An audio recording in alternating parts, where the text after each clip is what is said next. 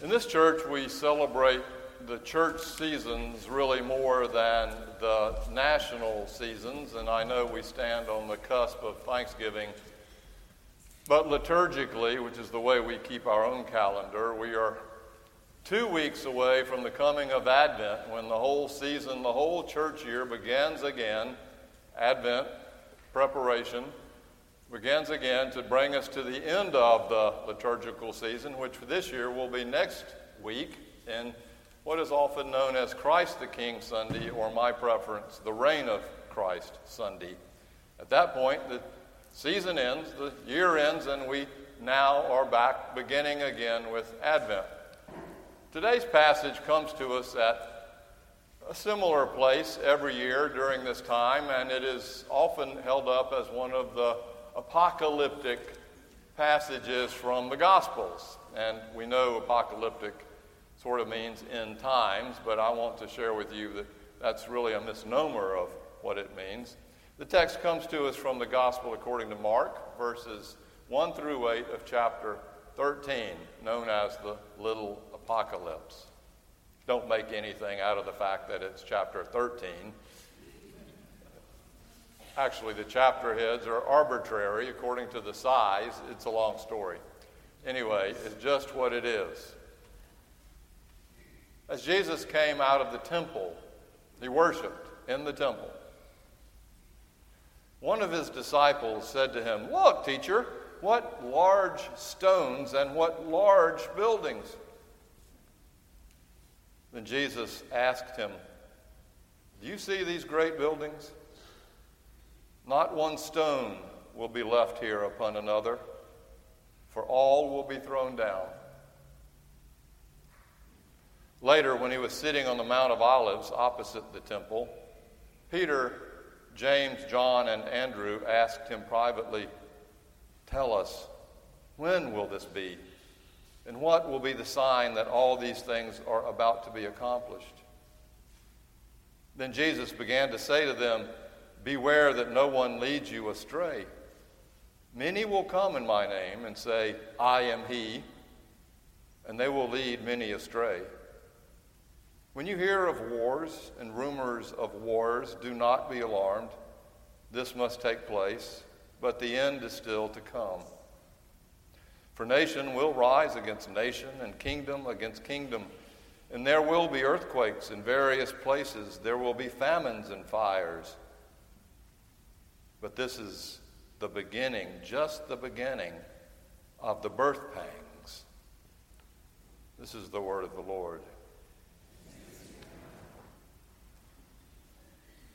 Without a doubt, if you watched the news last week, the main story was not about the elections, but rightfully so about the unbelievably tragic and awful fires in California, Paradise, and other places that we just can't get our heads around. Can you imagine what it must be like for those in the midst of this? During one particular newscast, they were interviewing a woman who stood in front of her now smoldering home, only rubble left. She tragically stood. I mean, just that whole stoop shouldered, you could just tell she was completely defeated. Stood before the camera and, and said, It seems to me like an apocalypse. God's on vacation and not taking care of us. And I am sure that as she understood that term, the apocalypse, it felt just that way with fires raging everywhere, smoke, people being lost, then found, unfortunately. I am sure that for her it seemed like everything that she had built her life on had collapsed and gone up in smoke. The issue of apocalypse, however, is not really meant to be used in that way. For the word apocalyptic does not necessarily mean everything has gone crazily dead and up in smoke. For really, what apocalypse means is a revealing. It's from the word in English revelation. In Greek, it's apocalyptic. It's revealing. And what it reveals, of course, is that life is a pattern of birth and life and death and rebirth. It is the great paradox that is true for every human being, all of creation itself, every biological atom, every single thing that lives or moves or breathes. It is the paradox of life, death, new life. An apocalyptic revelation simply means that this is God's plan and also God's presence in the midst of it. We misuse this word because we blithely throw it out. I heard somebody on the golf course the other day who was having a bad round say, It feels almost apocalyptic. And then I heard someone else say that losing the House of Representatives seems apocalyptic. It's not the end of the world. We, being humans, don't like change. We, we like stasis. I mean, that's an important part of keeping things ordered, stasis. We don't like change. But what apocalyptic really means is that something brand new is breaking in on us at every single moment of life. It is the revelation of this new thing breaking in on us that is what is being revealed. God is revealing God's newness, even in the midst of what seems like apocalyptic doom. But it is not about doom, it's about new life. This is the point Jesus is making as he's talking to his disciples. They'd just gone into the temple. The, the, disciples were saying, This place is huge. Look at this. And it was. I mean, the stones in the temple are how they managed to do it without hydraulic equipment is in itself a miracle. Yet they built this temple and Jesus said, You see those stones? They're going to come down. And there are going to be wars, and there are going to be famines, and there are going to be fires. There's going to be a lot of destruction. But don't fall for all of those false prophets who run around saying that they know the time and the place and the temperature of heaven when that time will come. Beware, he said, for there will be many who seem to say they are me, but do not listen. For, Jesus says, have hope. Have hope. What seems like the end of the world is not. Something new is being born. This to me is one of the most hopeful texts I know, even though it's couched in such dark terms.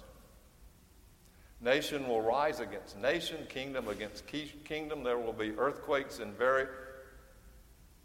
Can't we avoid this?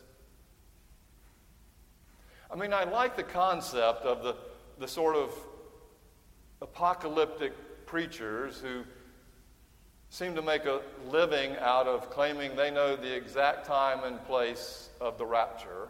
I like the concept because if that's true, then the rapture comes, then I can, well, that's granted that I'm raptured, can, can actually be taken up like, you know, the Black Hawk helicopters will fly down and swoop up all the good 144,000 people. Of course, we all include ourselves in that number and, and take us off into heaven without having to deal with the vicissitudes and pain and suffering of life anymore. It, it's, it's the great evacuation plan. And I, I like the concept itself, except for the fact that it's wrong. With that concept also comes the fact that as we're being taken up in the helicopters, a whole multi squadron of blue angels are going to swoop in and demolish everything that's left. And so everybody that doesn't get raptured, of course, has to suffer the amazing, terrible pain of death.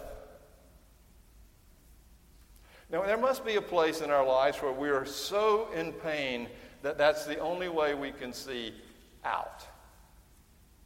And in which case, a rapture does bring some hope. And while there is a strain in the Bible that undergirds this, the larger strain of this is that God is the God of creation, and God is the God that evolves creation deeper and deeper into a responsible adult place. And being an responsible adult is that there is no way out of life's pain and sufferings. It is not just suffering in life, but it is also suffering in life. There is no life without that.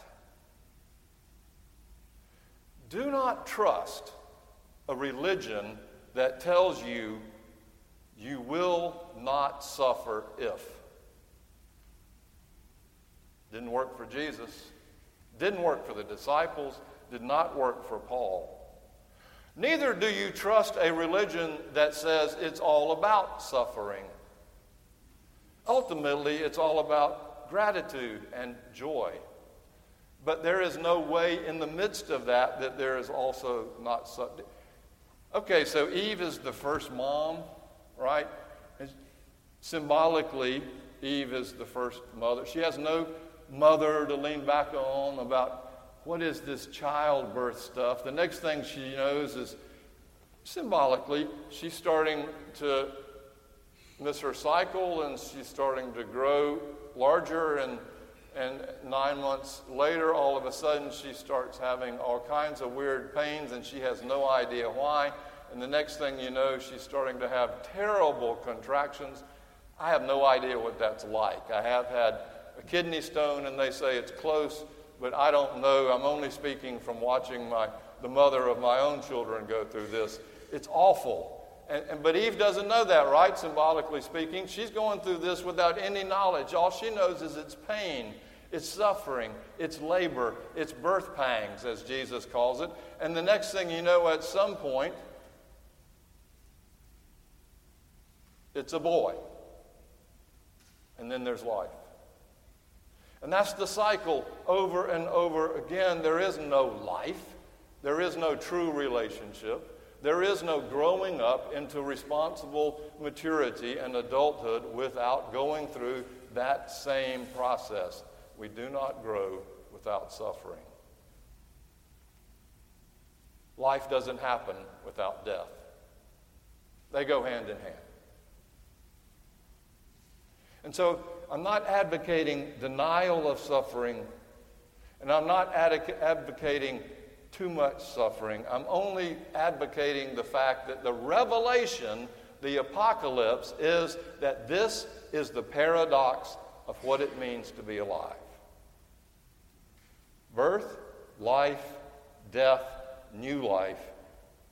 And the revelation is that God's hand is in the middle of all of it. I know this is a hard sell.